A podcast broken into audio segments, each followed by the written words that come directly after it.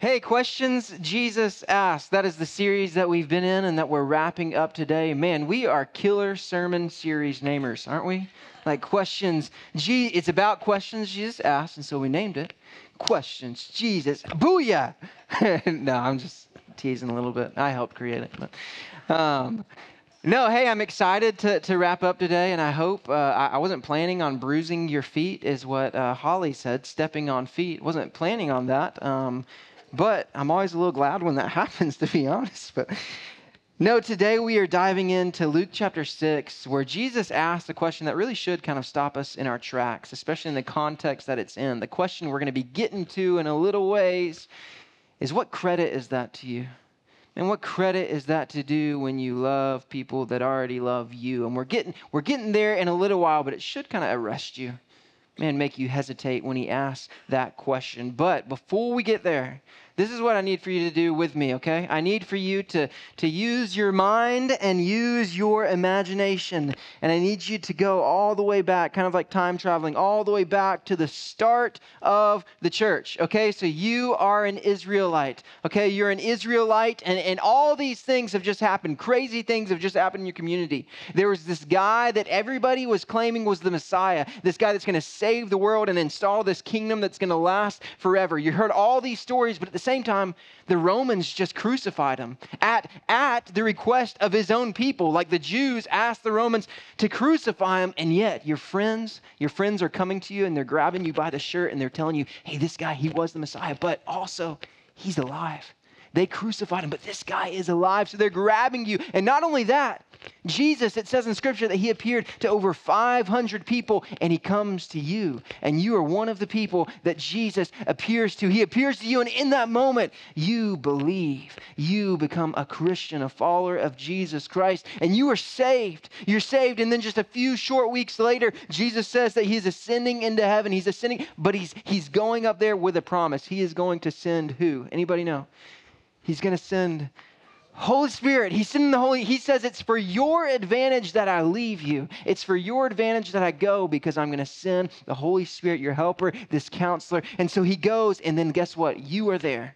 Okay? You are there, new believer. You are there when the Holy Spirit comes at Pentecost. It comes and dwells in the first believers for the very first time. And so then the apostles, they start speaking in a whole bunch of languages. So people are all around. They're hearing the gospel preached in their very own language. They start performing signs and wonders by the power of the Holy Spirit. They start doing the things that Jesus did. And during all of this, thousands of people start coming to faith. Thousands of people start coming to faith in just a few short days. They're preaching the gospel, so many different languages, so many different signs, miracles happening. Thousands are coming to faith. And the thing that most marked this community was love. This love for all people, rich or poor, motley crew or upstanding citizens. Man, they were all on this equal level. There was love and hospitality for all. It said people, people were selling their property, selling their things so they could feed one another, so they can feed all others, any who had need. And you're part of this amazing, diverse community man, apostles are, are getting arrested and putting in prison. But guess what? An angel is breaking them out. An angel is breaking them out of prison because no church, no, no, no jail, or no man can contain this church. And then eventually they get this guy named Stephen. Stephen, they put him in charge of, of a portion of this ministry. And scripture says he's full of grace and truth. And, and he's, he's proclaiming and he's performing these signs and telling about this gospel. Eventually he gets arrested. He gets put in jail, but he just preaches this awesome sermon sermon to his arresters, to his jailers. He preaches it to those hearing his case. And you know what they do? They stone Stephen. Stephen does not get broken out of jail. Stephen is killed for his faith. And then scripture says heavy persecution broke out against the church. Heavy persecution broke out against the church then. Jews hated and persecuted Christians. The believers are scattered. You're scattered. You don't see the people that you used to saw when you first came to faith anymore. You're scattered all over Israel and into the neighboring towns. Some of your friends you hear, your family members, they were beaten and they were killed for their faith. People are dying, and then eventually, eventually, Rome catches on. Rome starts hating and persecuting Christians, and they start cruelly torturing them, killing them in evil ways. Man, they would just kill them for the fun of it at parties, at parties that they had. They would put Christians in the Colosseum and they would let wild animals in there and just see which Christian would survive the longest, cruelly torturing and killing them. This went on for years and years and years and years until eventually Christianity was legalized. So it was like one out of many religions. It was legalized. And then 70 years after that, this guy by the name of Theodosius, what a name, Theodosius, he made Christianity the official religion of the Roman Empire. And then one of the most tragic things happened. One of the most tragic things happened. Many Christians then became like their oppressors. And they began fighting and using military force and violence to convert people to Christianity. As a result, many people died that didn't know Christ. And others, others took on the name Christ but had no idea what he was like. There was this community once that was marked by love and hospitality. But now what they saw was just hate and hostility. Our culture today still very much views hostility as strength hostility as strength, bucking up to somebody. You want to prove your strength and your wits over against another person. How many people watched football last night? Yeah? Any hands? Yeah. Literally a sport where you hit somebody with your entire body, okay? Like hostility is viewed as strength. And, it doesn't always have to be physical, okay? And I know that's just a game, you know, but but hostility doesn't always have to be physical, okay? It can be laughing at another person's expense okay, laughing at another person's expense or, or, making fun of them, sarcasm, like these are what Saturday Night Live and the late night shows, these are what they are made of. Making fun of somebody, laughing at another person's expense. It can be making fun of somebody's worldview, the way they see the world, the things they believe, the things they act upon, making fun of it, slandering it. It can be neglecting people or shaming people, humiliating them, canceling them. And it's especially in these ways that I think we can all see. It feels like American culture is becoming increasingly hostile toward Christianity. Like Christians never get painted in a good light in the media. It's only the stories where we've messed up big time that we get in the news. It's becoming increasingly hostile toward Christianity, and yet at the same time, sometimes I feel like we deserve it. Why? Because a lot of times we respond in exactly the same way. We respond with equal hostility. We respond when we're being made fun of by making fun of them more. We respond by humiliating and shaming and gossiping and slandering them, making fun of their beliefs, showing the, the faultiness in their arguments. We respond the same way. The only difference is that we do it in the name of Jesus. As a result, many people are hearing the name of Jesus and have no idea what he's like. People are being met with Christians they have no idea what Jesus is like, this man they claim to follow. Or if he's like his followers, they just don't want him. They don't want that. One of my unbelieving friends, he said to me that he does not want to go to heaven if it's going to be filled with the types of Christians he sees on social media. Guys, that cannot be true. That cannot be so. We have to look like Jesus Christ, and yet people are hearing the name of Christ but really don't have any idea of what he looks like. People are hearing the name of Christ, they hear of the love of Christ, but apparently it's just loving people that are already like you, that agree with you. It's just loving people that already love you back. That's nothing special. That's normal.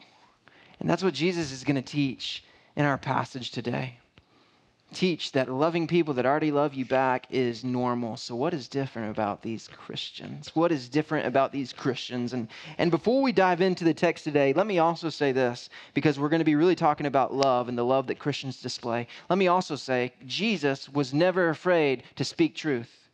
Okay? He was never afraid to speak the truth. But the thing about Jesus is that he would speak truth and then he would go to dinner with the people that truth was directed at. Okay? Jesus would speak truth and then it was truth and love. It was truth and companionship. It was truth, and then it was compassion. Truth and the befriending. And so sometimes I think as evangelical Christians, like we have done a good job, sometimes obnoxiously so, of speaking truth. But where we need to step up is love, especially that Jesus love that we're about to see in this passage. And so this is where we are in Luke chapter 6, starting in verse 27. And Jesus says, But to you who are listening, I say, love your enemies, do good to those who hate you, bless those who curse you, pray for those who mistreat you. If someone slaps you on one cheek, turn to them the other also. If someone takes your coat, if someone steals from you, do not withhold your shirt from them. Give to everyone who asks you, and if anyone just takes what belongs to you, do not demand it back.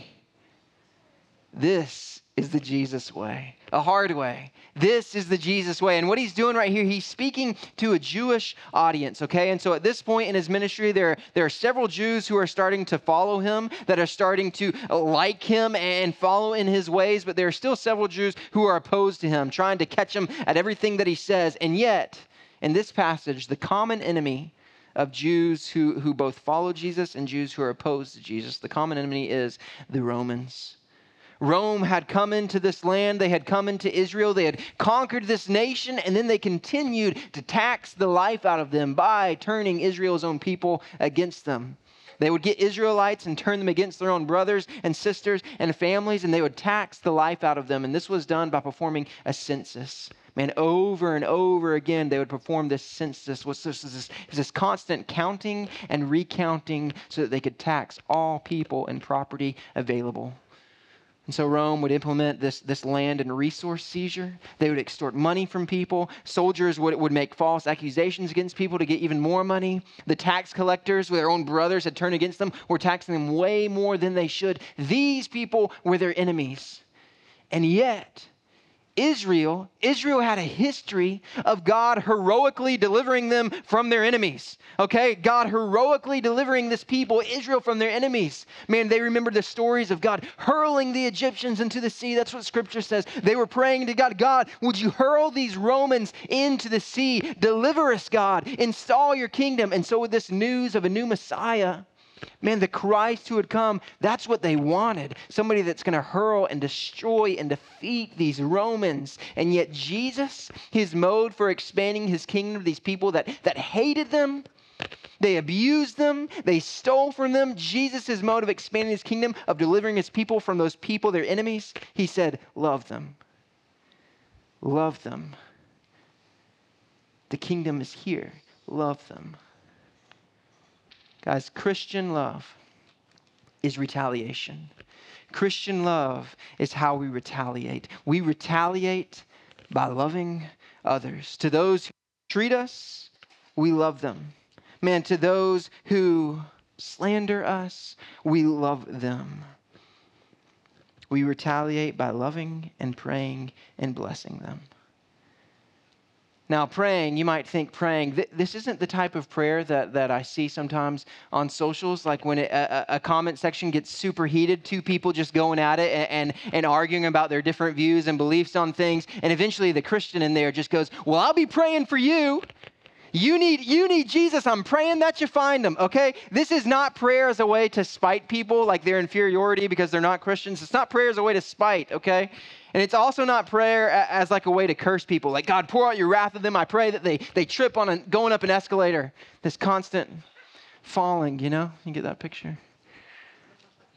It's not prayer as a way to spite or prayer as a way to curse, but we pray and we bless in the context of love. That means we pray blessings for our enemies, that they would recognize who these blessings are from. Like, like Dwight L. Moody, he would pray for the unbelievers in his life that God would reveal his love to them in a way that they can perceive and then receive, that they can recognize God's work and then receive his love.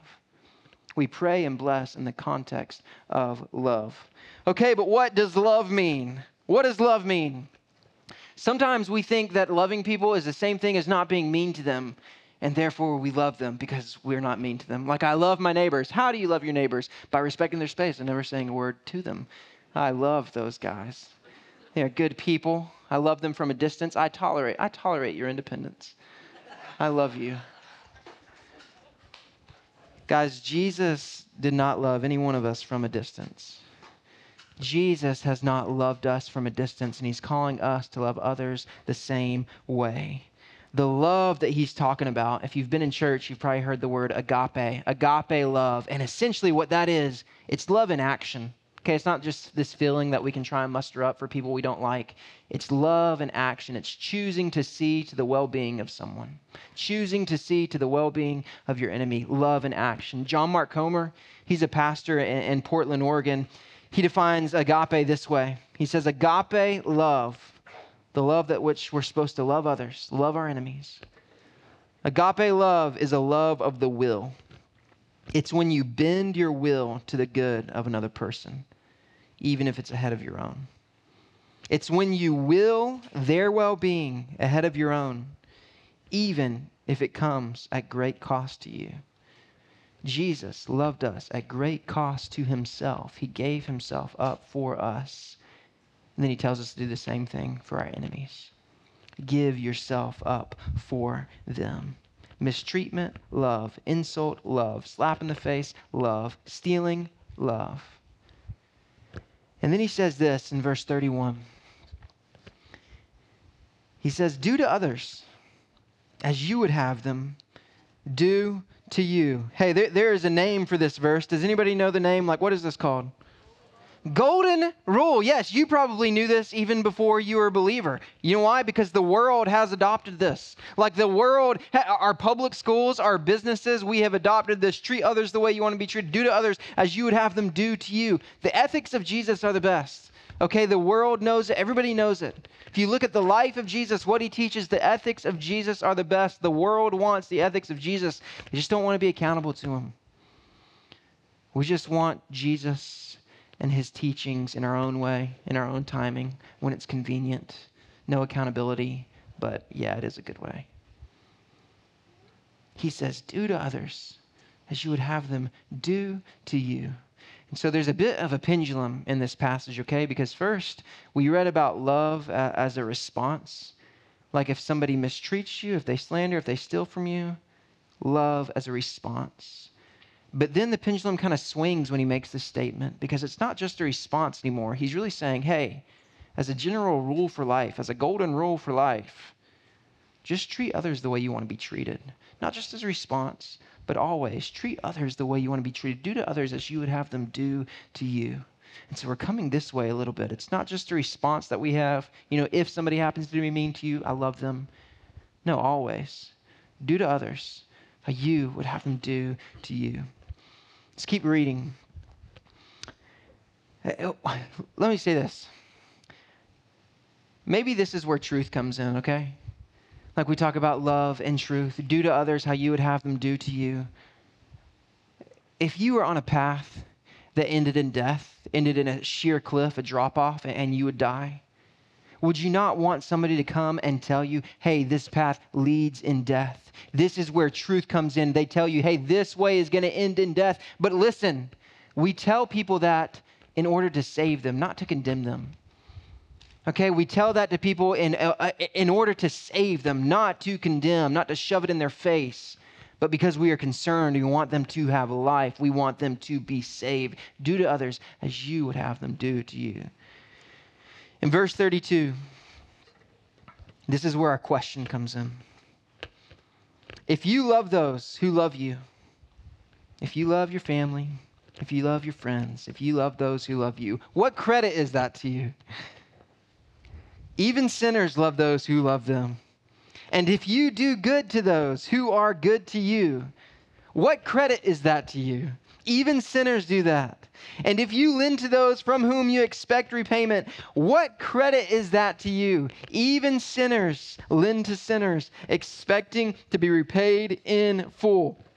I like to think that I'm like a pretty good guy sometimes, like a pretty upstanding citizen, you know, because I love I love my family. I love I love my wife and my kids. I love my church. I love you guys. I love my friends. Like anytime my friends have babies or get sick, both of those seem to happen a, a lot of the time. And we, we will take a meal over to them and we look out for those people that we love, who love us back. And Jesus' question to me is, what credit is that to you? What credit is, he asked three times, what credit is that to you? The King James Version, it, it phrases that question. It says, What thank have ye?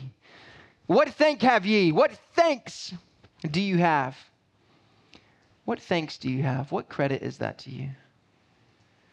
The word for credit and the word for thanks is the Greek word charis, which most often in our New Testament in our Bibles is translated grace. The question is, what grace do you have? You think you're being gracious by loving those who love you? You think you're being like your Father by just loving those who love you? Even sinners and unbelievers do that. You think you're being godly by just loving those who love you back. What grace is that on your part? So, what's different then? What's different about the love of our Father? What's different about God's love? God's love is given to those who don't deserve it. Christian love is unmerited. Christian love is undeserved. Christian love is unearned. When you love your enemy, when you love those who hate you, when you love those who don't deserve it, that's when you resemble your Father. When you give grace to those who don't deserve it, that's when you resemble your Father, because grace is only grace if it's undeserved. Christian love is unmerited, Christian love is unearned. You prove yourself to be a child of God when you love those who don't deserve it. He says in the last two verses of our passage, verse 35, but love your enemies, do good to them, and lend to them without expecting to get anything back. Then your reward will be great, and you will be children of the Most High, because He, God, is kind to the ungrateful and wicked. Be merciful, just as your Father is merciful. And so we have the pendulum, and now it's swinging even further, okay? Because first we have love as a response. Then we have a general rule for life, the golden rule for life just treat others the way you want to be treated. But now we're moving even further because the qualification for love as a response is totally gone. It's not just love for mistreatment, love, love to those who hate you, who slander you, who slap you in the face, love to those who steal from you. No, now it's if your enemy is in need, lend to them. Go ahead and lend to them. Love those who hate you. Take the first step toward them. Love your enemy. Guys, Christian love is in pursuit. We take the initiative to actually and proactively love those who hate us. Christian love pursues people, it doesn't just wait on people. Christian love goes after people. I love the story of Rosaria Butterfield.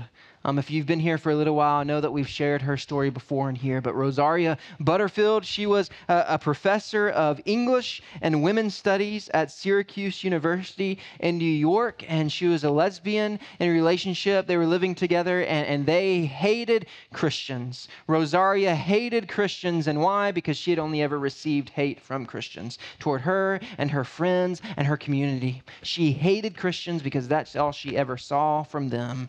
And so she wrote wrote an article that got published online and it was calling out the hypocrisy of Christians and she hated them. She, she called them out and said it's this, this religion of love and yet they hate her. They hate her, they hate her friends. Well, there is this older pastor and his wife who saw this article and they weren't like personally attacked in this article, okay? That she didn't name them by name. She wasn't calling anybody out. She was just calling out the group at large. They just saw this woman who was vehemently opposed to Christianity. So, you know what they did? They invited her over for dinner. They invited her over for dinner. About every two weeks, she came over for a year and a half. And now, years and years and years and years later, Rosaria Butterfield is a believer. She's a child of God. Because one Christian couple took the first step toward a person that hated Christianity, hated their God. They took the first step toward her. It was enemy love showing itself in hospitality, and it saved her. What broke down this thick wall of hostility, a thick wall of hostility between Rosaria Butterfield and those seemingly arrogant, judgmental, unloving Christians, was food, was a meal now, Rosaria Butterfield, she's written this book with a beautiful title. It's called The Gospel Comes with a House Key. The gospel comes with a house key, and it's all about hospitality, missional hospitality, evangelistic hospitality. and how it saves others, how it saved her life, and through her, so many others, because one couple took that first step toward their enemy and loved her. Guys, God is asking us to do perhaps one of the hardest things that we will ever do to actually love those who have hurt us, to actually love those who hate us. This might be loving and continuing to bless your boss who takes advantage of you. This might be praying, praying for the well being of, for God's intervention in the life of that family member who has abused you. This might be praying and loving, continuing to be faithful to the spouse who has neglected you. It might be loving your friend who has used you. It might be praying and loving your neighbor who constantly critiques you and has signs in their yard that you just totally disagree with and they annoy the mess out of you. And yet you're told to love them, to pursue them, to love those who couldn't care less about you, to love those who might even take advantage of the love that you display toward them. Love them despite the fact that they have never and probably will never earn it. Why do we do this? Because this has already been done for us. This kind of love has already been showed to us. It's being poured out in our hearts for those who believe, even right now. Colossians 1 says that once you and I, you and I, we were alienated from God because of our evil behavior. We were enemies of God, Colossians says. We were God's enemies. But, but God, He demonstrates His own love for us in this Romans 5. He demonstrates His own love for us in this while we were sinners, while we were His enemies. Christ died for us, Jesus died for us. God pursues sinners, us. God pursues sinners. God pursues us. He loves us. He initiates relationship with us. He makes us, He makes you and me sons and daughters, family. And so now, likewise, we strive to love our enemies so that they too might become family of God. What's our reward? God. God Himself living in His kingdom forever, reigning. We are heirs in His kingdom. Like the question could be asked. It won't be asked in heaven because everybody will know, but the question could be asked man, who runs this place? And you and I will be like, my dad. My dad, let me show you where he keeps his chariots or something, whatever, whatever he's got there. But, but that's what we'll say, man. The person that runs heaven, that's our Father. The person that runs earth, that's our Father. Yeah, everything he has is yours our Father. We get to reign with Him eternally, and there will be no more enemies. Only brothers and sisters who have been won by His love and His mercy displayed through us. Be merciful like your Father is merciful. And I think right there, too, in that line, is one of our big motivations. We get to be like our Father. Be merciful like your Father is merciful. We get to be like him. About a year ago, I asked my daughter Charlie, I said, Charlie, what do you want to be when you grow up? Now, apparently, like, we put a bunch of pressure on our kids when we ask them questions like that. I've heard, I've read, you know, but I thought it'd be funny. And so then I, I decided to ask her this question anyways. And, and, so I looked at Krista and I gave her this kind of look, which meant, hey, this is going to be funny. You know, watch this. And so I said, Charlie, what do you want to be when you grow up? And was expecting like dinosaur or dragon or something amazing like that. And she said, uh, maybe just like you. it hurt. It hurt so bad. I like I was sitting on a bench and I looked at Krista. I was like, for whatever reason, kids, kids want to be, especially the younger they are, kids want to be like their parents who love and care for them. Guys, be so convinced of your father's love for you his care for you. Be like a kid, totally convinced of his dad's love for him. You strive to be like your dad, not to be rewarded or loved more, but for the mere fact of being like your dad. You get to be like him. Be merciful as your father is merciful. Love is how we retaliate. We retaliate with love.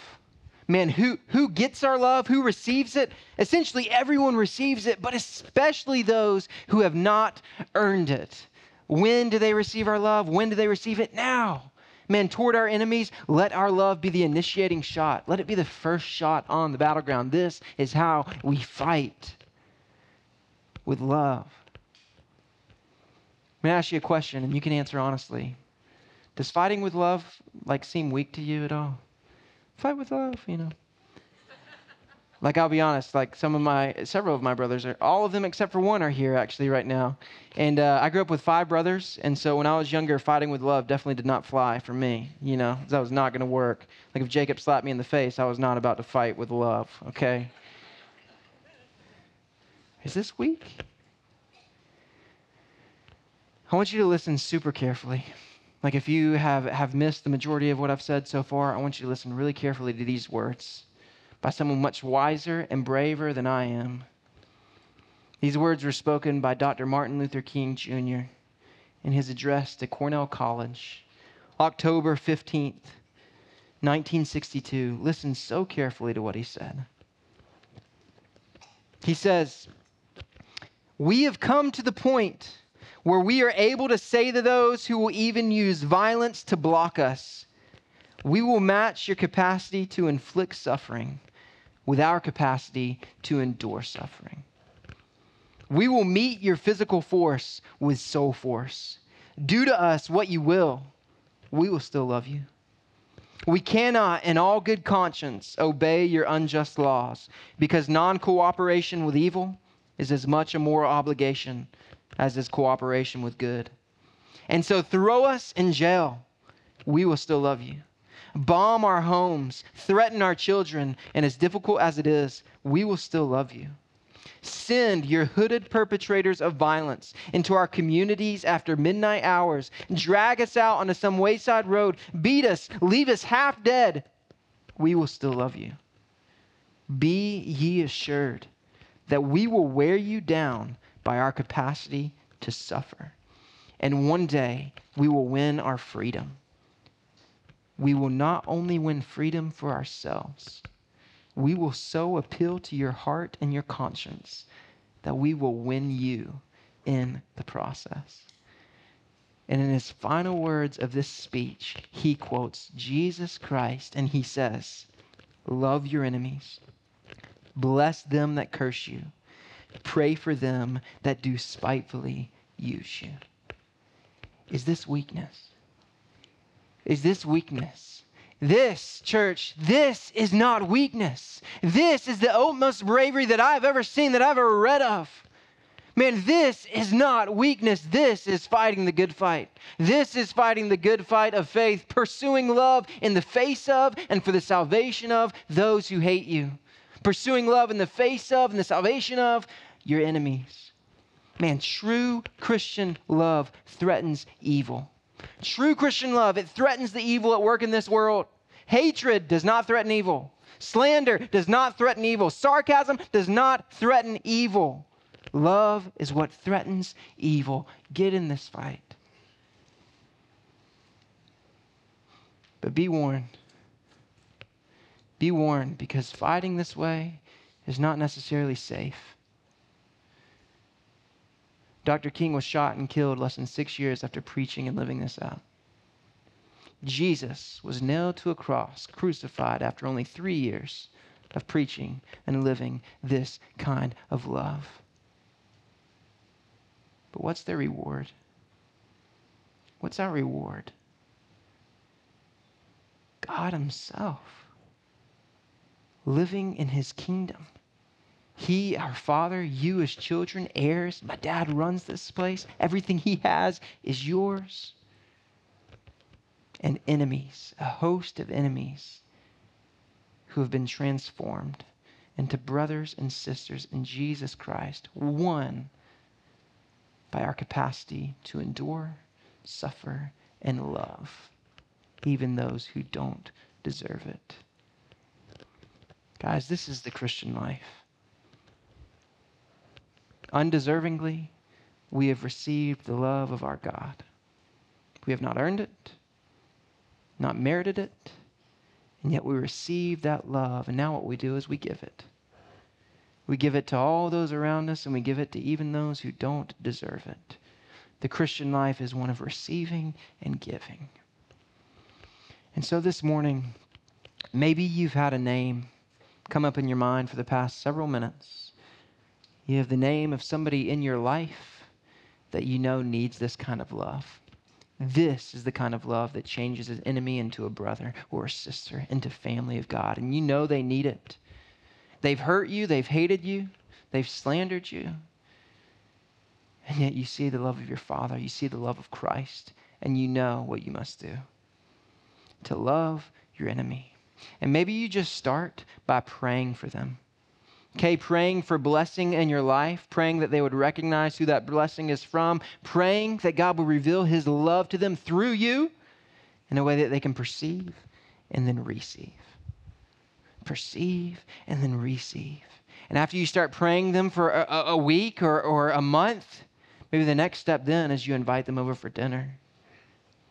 And you share food with them. You share a meal with them. You go out to lunch and you pay for it. And you love your enemy. Enemy love showing itself in simple hospitality. It has saved so many people.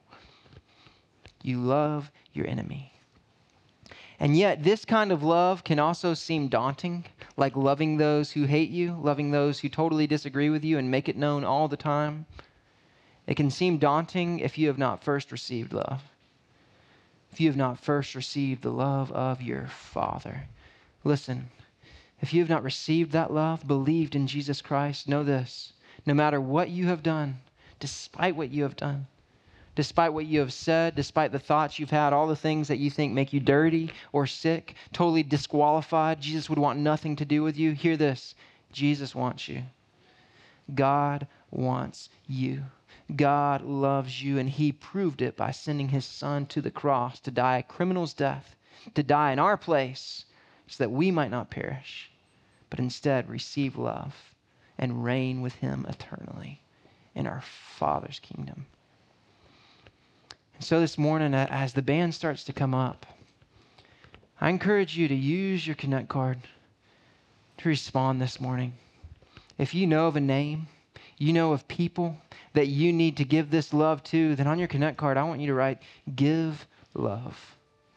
Give love. And we're going to be praying for opportunities for you to show the love of Christ to those who don't deserve it in your life for you to show the love of Christ, for you to pursue others and love them with the gospel message. And maybe it does start with prayer, but you're committing to that prayer. You're committing to that love, and you're saying, Give love. Or, if you have not received that love from your Father, you don't know it, you have not believed in Jesus Christ, I want you to write receive. Receive love. What does it look like? to believe, to surrender your life to Christ, to follow Him in this drastic way in loving your enemies? What does it look like? Man, I would love to speak with you. There's a host of believers in this room who would love to speak with you, to talk to you about what it looks like to surrender, to believe, to receive that love from your Father who desperately wants you. So use your Connect card, right? Give love or receive love. And during this next song, man, respond to the Lord and however He's leading you. And sometimes it is. We just need to come and get on our knees before the Lord as we're reminded of how He has loved us. And come get on your knees. Give thanks to your Father. Commit that you're going to give this love that you've already uh, experienced from Him. You're going to give it to others. Get on your knees and pray. Or stand and proclaim this loudly that we want to be like our Father. We want to be more like Jesus.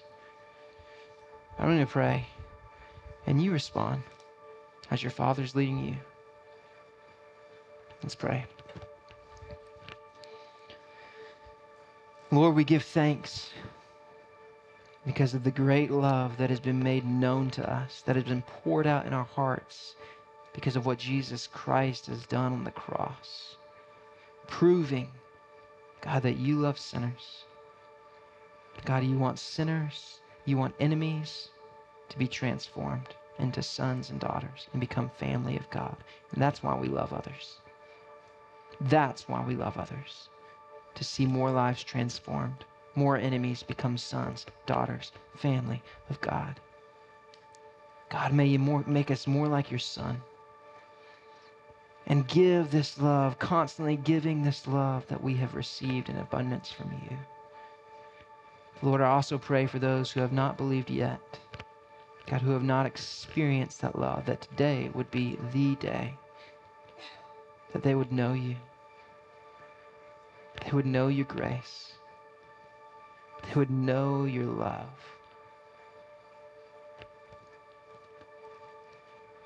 Lord God, this is the Christian life. This is the Jesus way.